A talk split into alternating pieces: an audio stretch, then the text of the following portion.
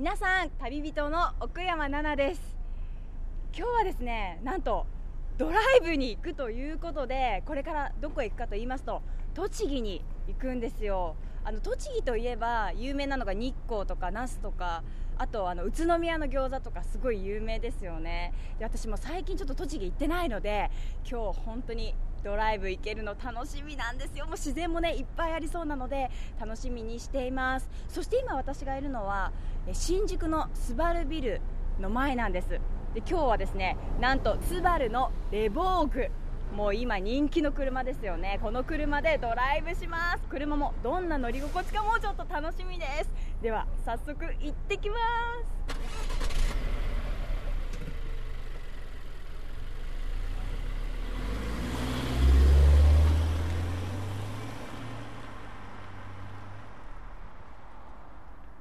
やじきたオンザロード。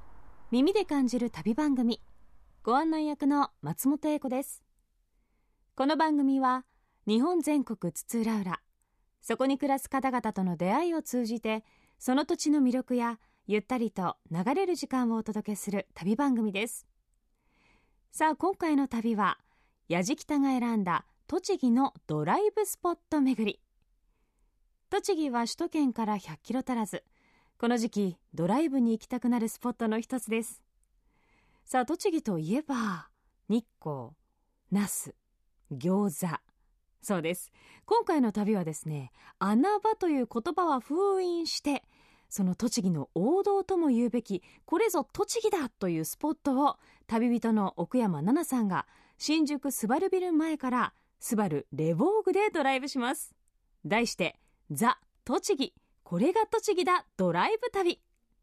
ではご一緒に栃木へのドライブを耳で感じてください。やじきた on the road.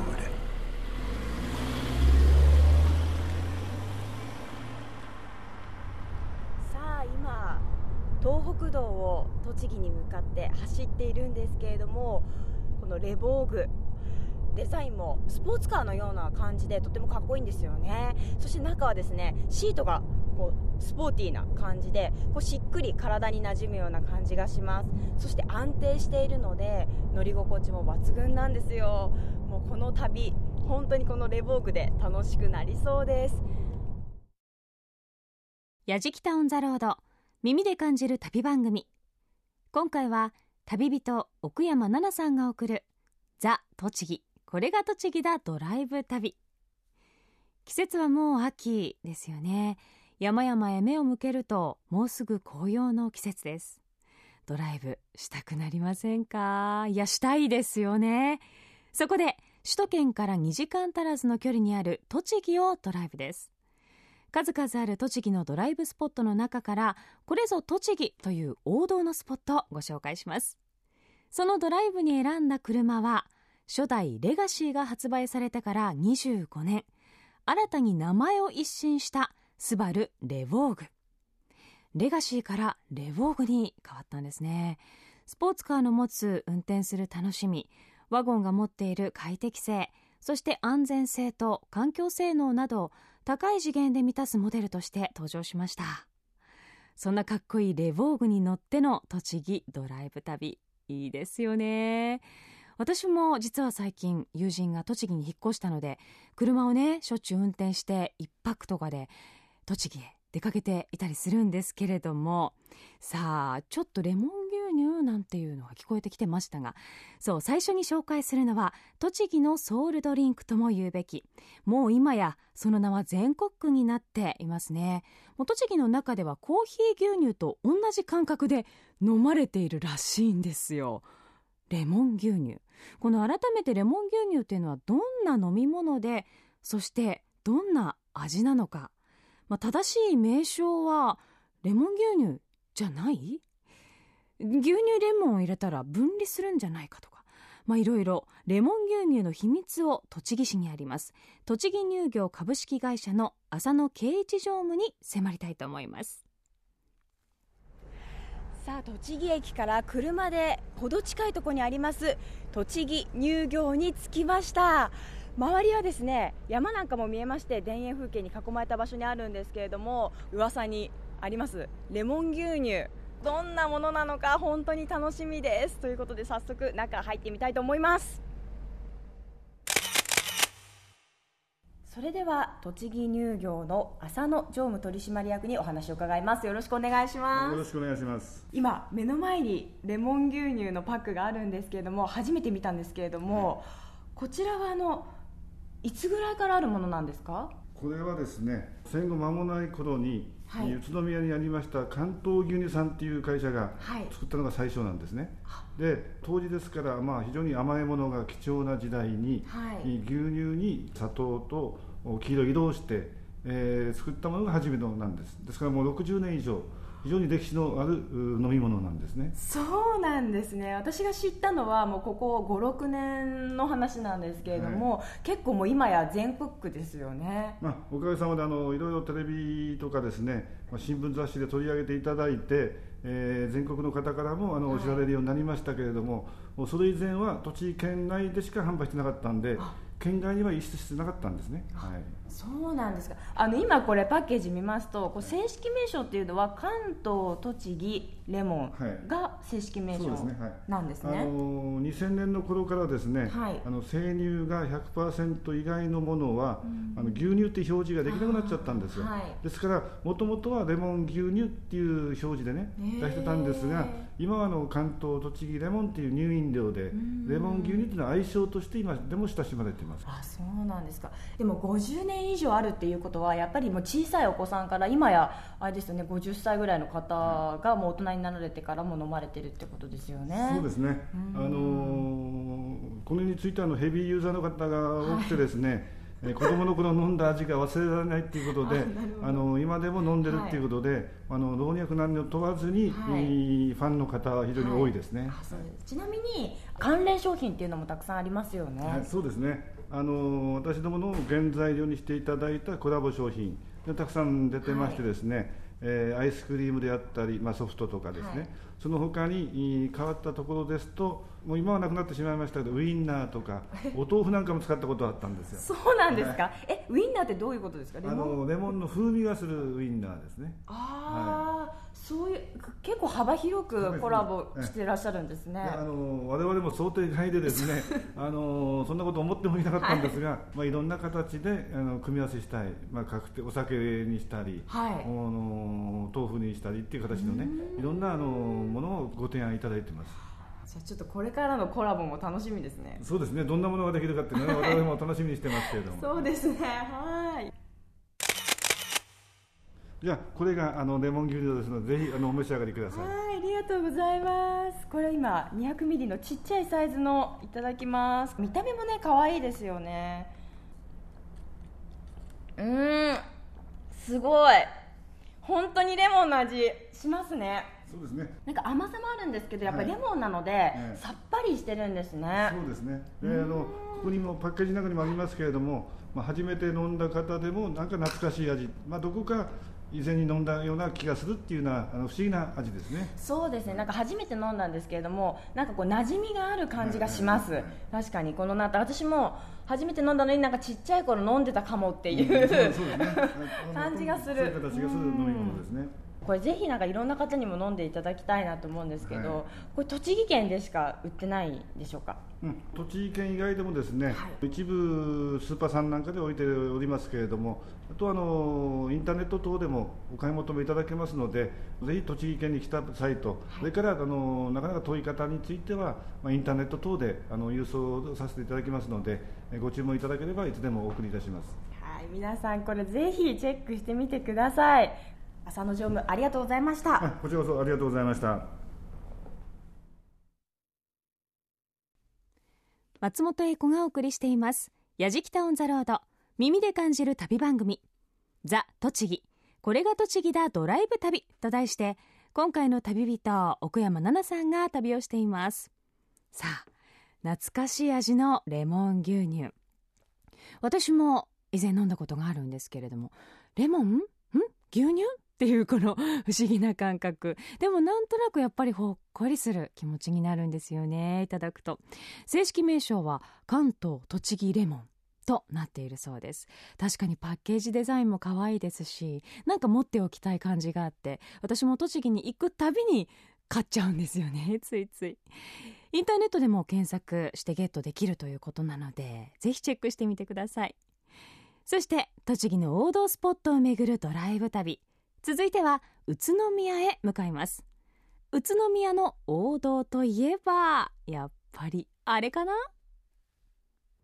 さあいよいよ宇都宮にやってまいりました。もう宇都宮といえば餃子ですよね。私ももう餃子大好きでもうここに来るの本当に楽しみにしてきました。なんとあの3年ぶりに餃子の消費量も日本一を奪還したということで宇都宮もうますます餃子盛り上がってるということなんですよ。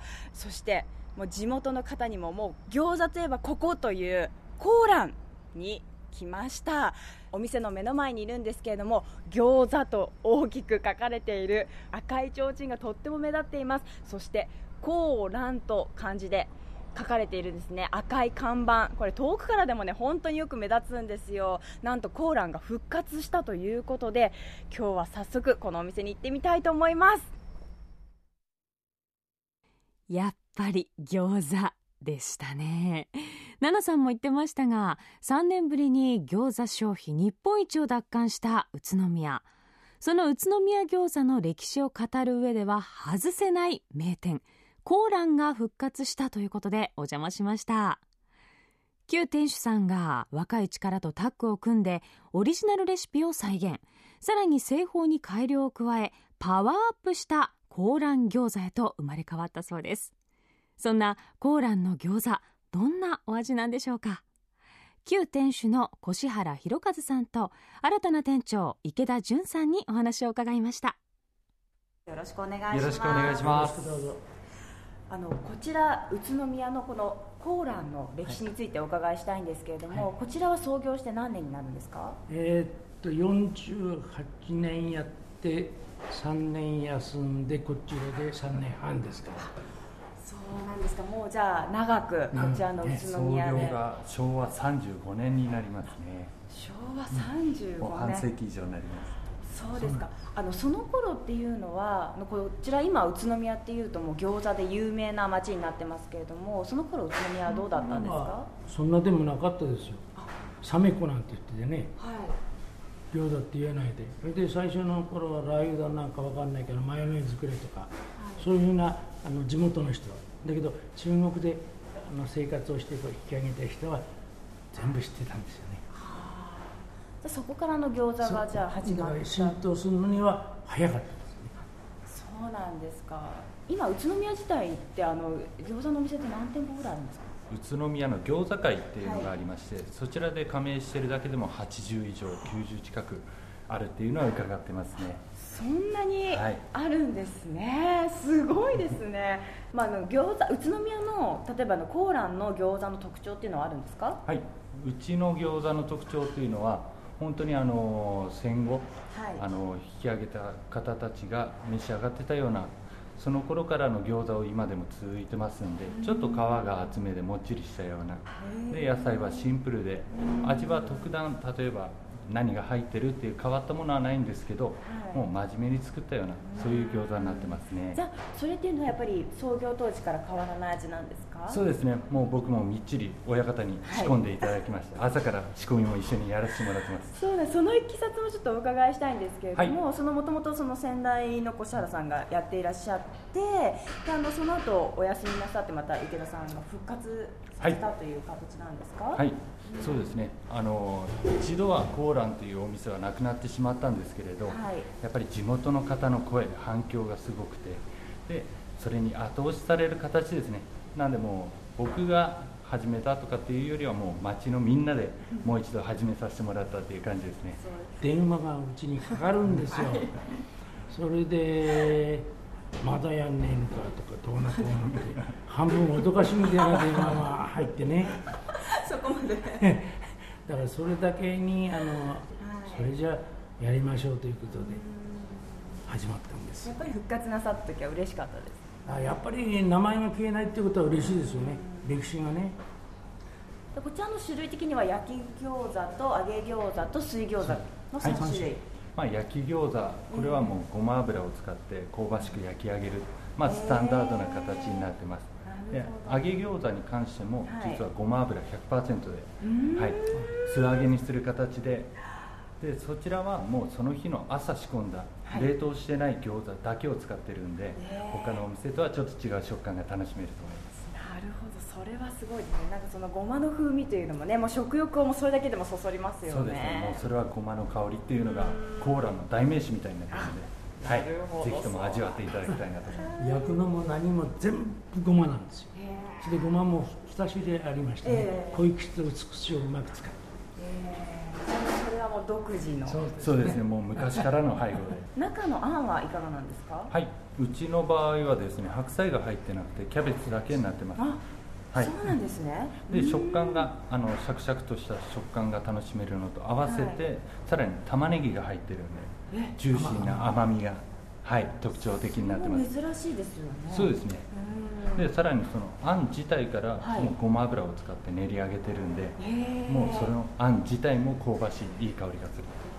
ということであの早速ですねそのおすすめといいますか、はい、もう私もここ楽しみにしてきましたので、はい、ぜひ食べさせていただけないでしょうか。はい。ぜひ召し上がってみてください。ありがとうございます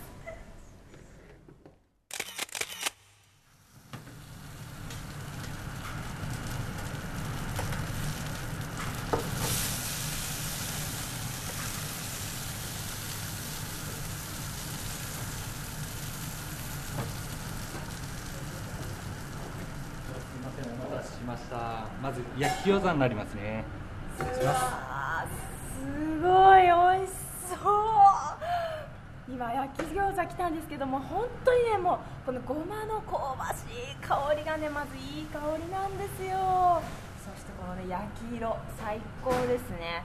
もうすっごく綺麗に焼かれています。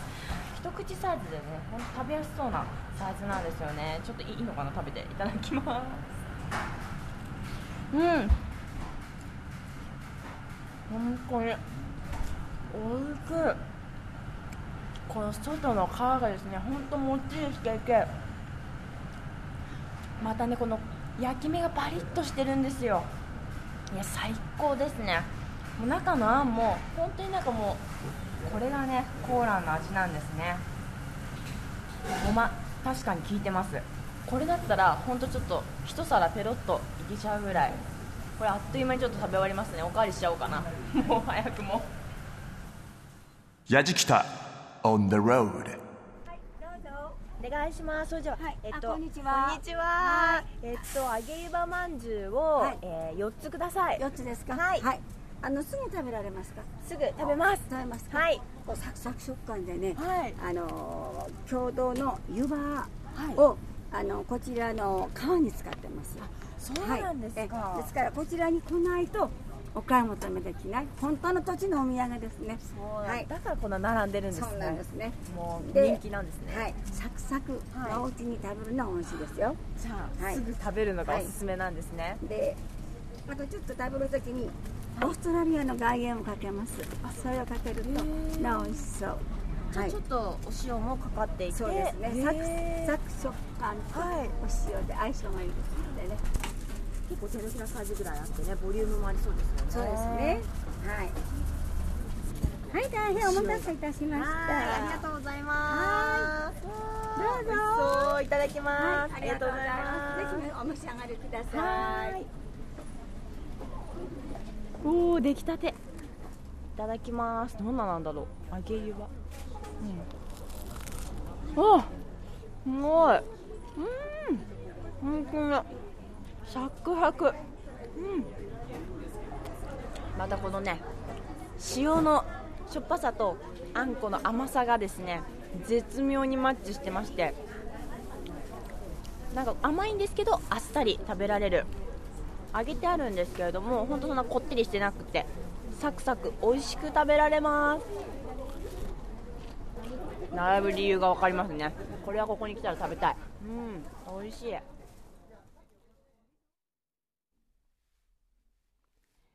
松本英子がお送りしています。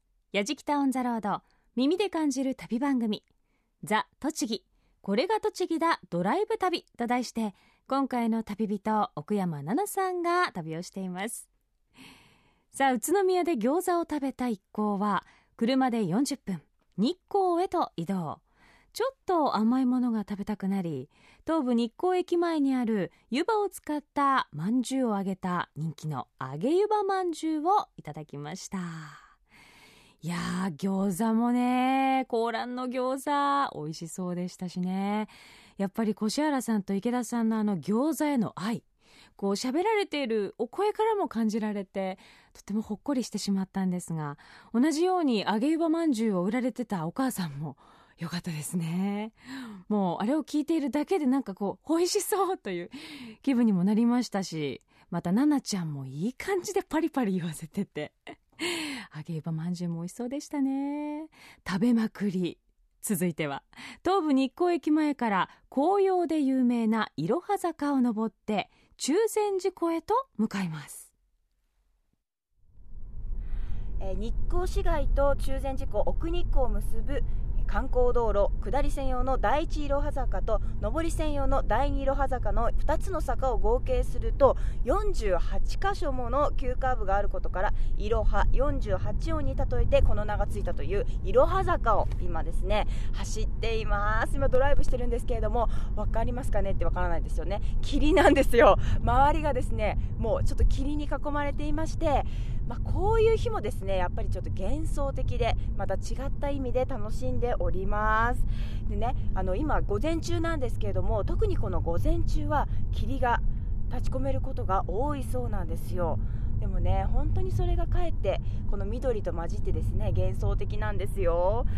本当にカーブが多いこの道なんですけれども、まあね、木々が色づく頃にまたちょっと来てみたいなと思います。これから日光の滝巡りに向かうんですけれどもこの霧なので果たしてどのような滝を見ることができるのかちょっとそれもまたいろんな意味で楽しみです。ということでいろは坂走っていきたいと思います。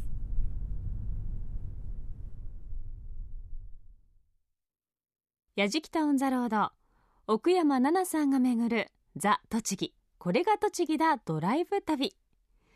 レボーグに乗りながら気持ちよさそうですよね。いろは坂を登っている時にお猿さんの行列にも遭遇したそうなんですが。さあ続いては日光周辺に48も点在しているという日光の滝巡りお届けします。その中で最も有名とも言えるのが華厳の滝。高さ97メートルの岸壁を一気に落下する壮大な滝。エレベーターで行ける干爆台から間近で見る滝壺は迫力満点だそうです。爆音とともに水しぶきがはじける豪快な姿が見られるということなんですがいろは坂を登るときちょっと濃い霧がと言ってましたが果たしてその豪快な姿見られるんでしょうか？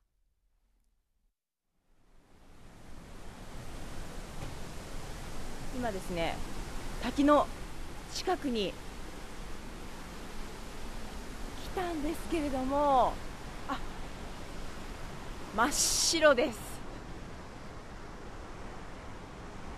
音はするんですけれどもあ下の方の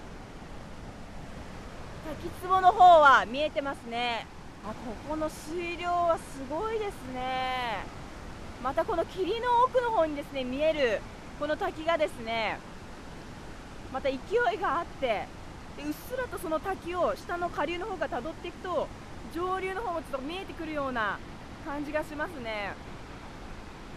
あーちょっと上の方はこれ見えてたら97メートルのですね滝が流れてるはずなんですけれども今ちょっとその姿は見えなくってでも遠くがですね真っ白で逆に何も見えないのでなんか吸い込まれそうなですね不思議な感覚がします。あでもやっぱり下の方のこの滝の勢いっていうのはすごいですね。それでは華厳の滝の音を皆さんお聞きください。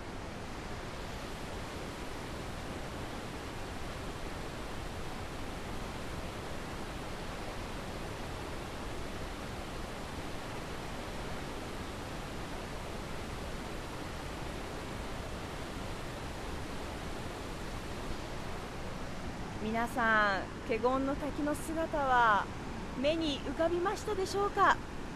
それではですね続きまして私は戦場ヶ原に向かいます。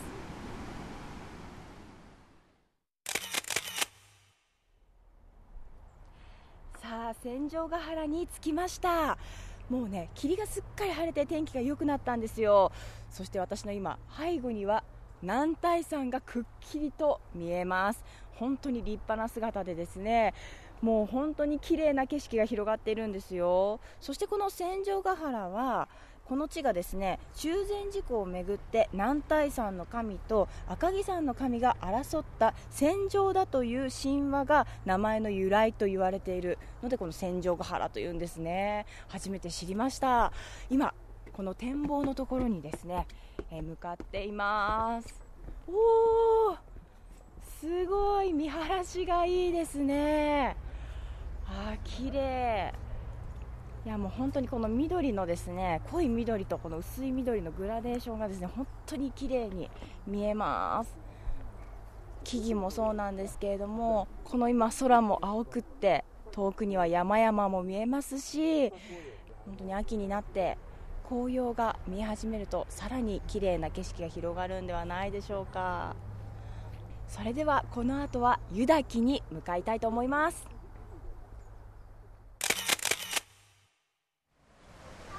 さあ続きまして湯滝に着きました。駐車場を降りたらもうそこから滝の音がしてきたんですよね。そして今歩いて近づいているんですけれどもだんだんあ見えました。あすごい迫力ですね。横に幅広い滝なんですけれども流れ落ちてくるこの水がなんか白くてですねなんか繊細な感じがしてとっても綺麗です。また正面に回るとあ綺麗。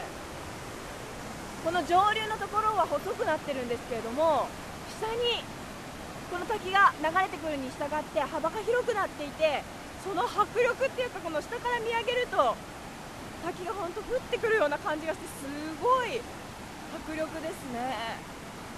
そして空のね青と今この木の緑とマッチしてですね本当にもう絵はがきのような綺麗な景色が広がっています。それでは湯滝の音を聞いてください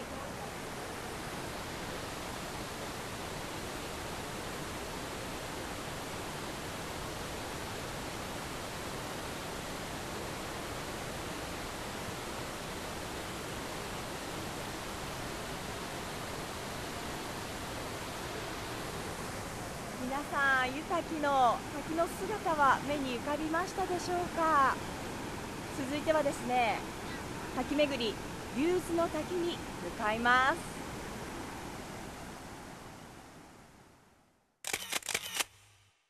お土産屋さんの間を今通ります。この先に滝の正面が見えるんでしょうか？すごいこの水の量。これちょっと見た中では一番水量が多いですね。あこのなんかこの滝壺に滝がこの水が落ちてくる勢いがすごいですね。そして滝壺には今虹がかかっています。これすごい。この竜頭の滝は滝壺の近くに大きな岩があってそれであのこの水がですね二分されているのでその姿がですね竜の頭に似ていることから竜頭の滝という名前がついたそうなんですけれども本当にこの竜がですね下になんかこっちに迫ってくるような感じのする滝ですね。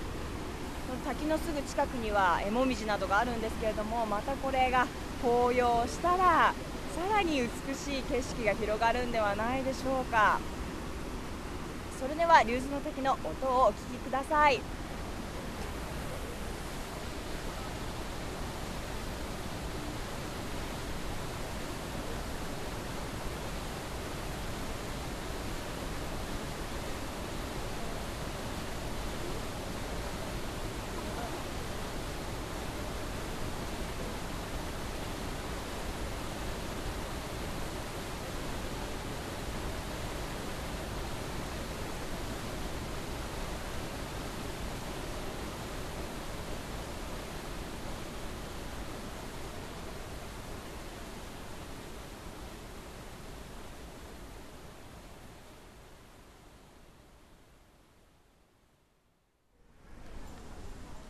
栃木の王道というこれぞ栃木だというスポットをドライブしてきましたけれども、まあ、本当に一言で言うと楽しいドライブになりました。まずですね最初に出会ったのは初めて飲んだレモン牛乳ですよね。あれもなんか感動の味でしたしそして私の大好きな餃子をたくさん食べることができました。もう改めてねいろんな餃子のお店を回ってみたいなと思いました。そしてその後揚げ湯葉まんじゅうもこれまたね栃木の名産の湯葉これをまた食べることができて本当にこれも美味しかったです。そしていろは坂。最初霧でしたけれどもあとねこの滝を巡った時は晴れて本当にいい景色を見ることができました。栃木の自然をですね体全体で感じることができました。そしてあの有名な華厳の滝そして、え湯滝。竜頭の滝回りましたけれどもどの滝もそれぞれの良さがあって、まあ、1つずつやっぱりこう見比べるっていうのがねこのドライブ楽しいんじゃないかなと思います。私はやっぱり見ている中では湯滝がこうですね見ていても美しい感じがしましてこれはね見ていてずっと飽きないなっていう感じがしました。あの癒されるやっぱね滝とか自然をこう体で感じると癒されますしぜひですねあの都会にいる方はですねそういう喧騒を忘れてこうドライブしてみるのもよしまた新たなこの栃木の魅力を皆様に知っていただけたらいいなと思います、え、私はですね今回久しぶりのあの栃木に来たんですけれども新しい魅力を知ることができてまた美味しいものそして見るところも、え、いいところがたくさんありますしそして出会った人たちがですねとっても優しくて親切で、あの、そういうのを、ね、感じることができた旅になりました。天気が霧のところもありましたしまたぜひリベンジしてまた楽しい秋のドライブを楽しみたいと思います。皆さんもぜひこの栃木で楽しいドライブをしてみてください。旅人の奥山奈々でした。